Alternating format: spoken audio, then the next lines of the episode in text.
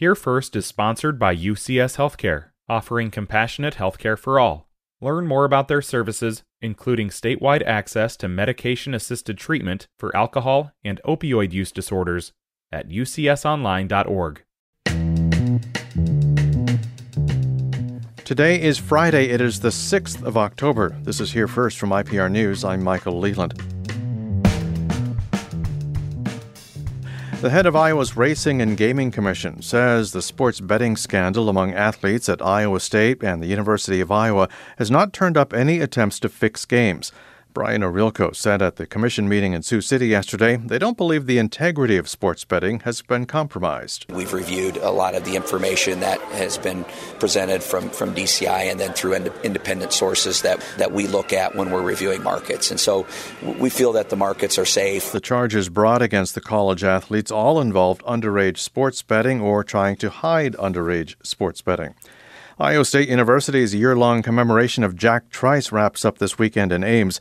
Toya Younger chaired the committee that put together the celebration of the school's first black athlete. She says they learned quickly that people don't really know Trice's legacy. They knew that was the name of our stadium, but they didn't know who he was. And so we've really used this time as an opportunity to share his story, to celebrate his life and the legacy that he leaves behind. Trice died 100 years ago from injuries he got playing in his first football game for the Cyclones.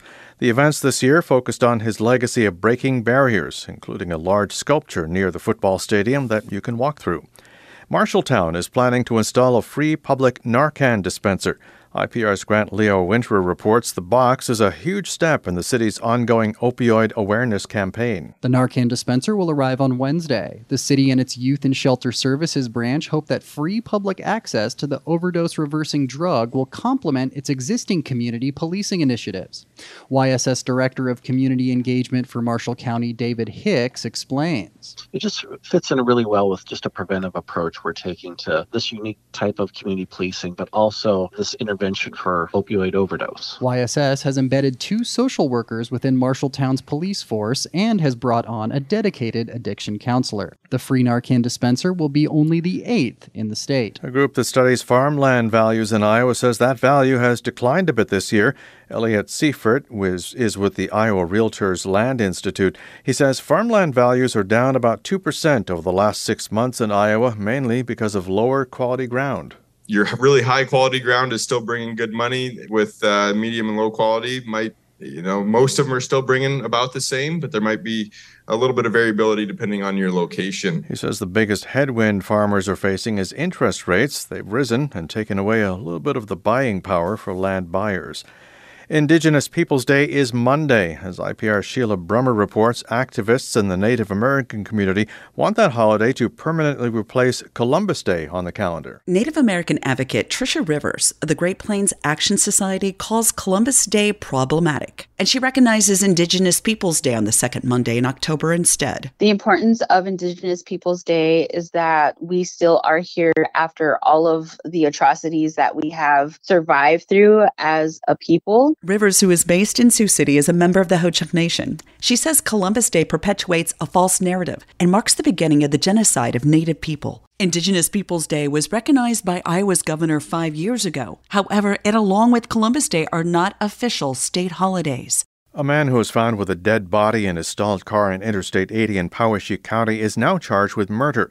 The Iowa State Patrol found 23-year-old Jihad Gassaway trying to restart his car along I-80 Tuesday near Grinnell. Troopers also found the body of a man inside, covered by clothing. He appeared to have been shot. An autopsy identified that body as 26-year-old Kemp Harriel and determined he died from 2 gunshot wounds to the chest. Gassaway had been initially charged with abuse of a corpse. It's Here First from IPR News. I'm Michael Leland. Hi, it's Terry Gross, the host of Fresh Air. We bring you in-depth, long-form interviews with actors, directors, musicians, authors, journalists, and more. Listen to our Peabody Award-winning Fresh Air podcast from WHYY and NPR. In an effort to capture carbon dioxide from ethanol plants across the Midwest, 3 companies are proposing new pipelines to carry CO2. Those projects would carve paths mostly through farmland and past small towns. Iowa Public Radio's Grant Gerlach explains why that raises safety concerns for rural first responders. Rows of corn ripened from green to gold along the gravel road that leads from Andy Alexander's home to the city limits of Fremont, a small town of 700 in southern Iowa. When Alexander came back to live in his grandparents' farmhouse a few years ago, he knew he was moving in next to the Dakota Access oil pipeline. It chugs away under a cornfield about an eighth of a mile from his doorstep. Then he learned another pipeline could go right next to it. They're proposing that they put a carbon dioxide pipeline running parallel to the oil pipeline that's currently here. A 1,300-mile pipeline proposed by Navigator CO2 Ventures would cut right between Alexander's house and the town of Fremont. Alexander says he's actually more afraid of a release of carbon dioxide than he is an oil spill. He imagines an invisible cloud of CO2 drifting close to the ground, displacing oxygen along the way. Depending on the weather, it could spread, all the way through town. The 43-year-old is one of the youngest members of Fremont's small volunteer fire department. Alexander wonders how he'd reach people at the elementary school half a mile away. Oh, you can see the top of a school bus right there from where we're at.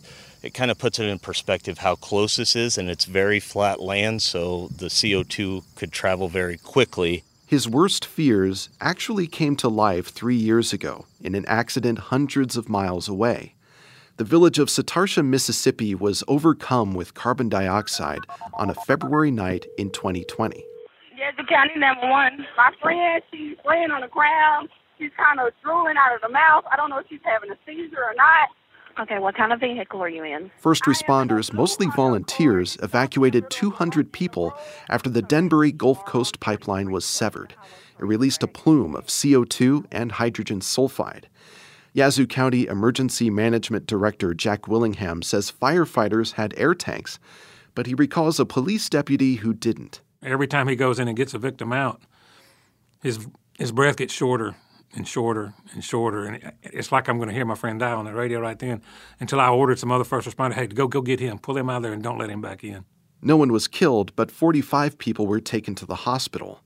Satartia has become shorthand for the fears that people in towns like Fremont have about pipeline safety.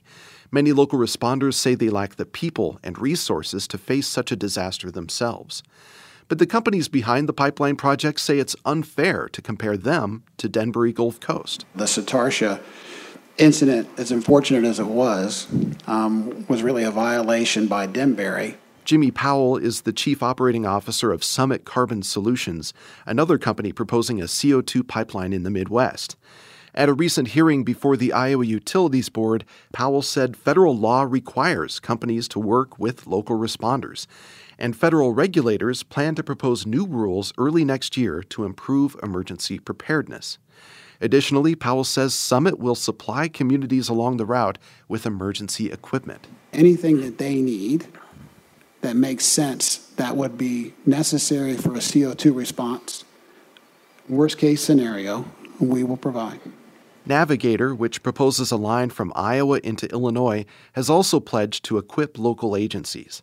Phil McCarty is the emergency director for Morgan County, Illinois. He has a list of things he expects Navigator to buy, including drones and CO2 monitors. I want to take control of making sure my responders have what they need to respond. That is what I'm going to focus on, and I won't let up until we get that. McCarty says after Satartia, pipeline companies and emergency officials know what can happen. The least they can do is be prepared. I'm Grant Gerlach, IPR News. Grant produced this story for Harvest Public Media, a collaboration of stations in the Midwest and the Great Plains covering food systems, agriculture, and rural issues. And that's Here First from IPR News. I'm Michael Leland. Have a great weekend.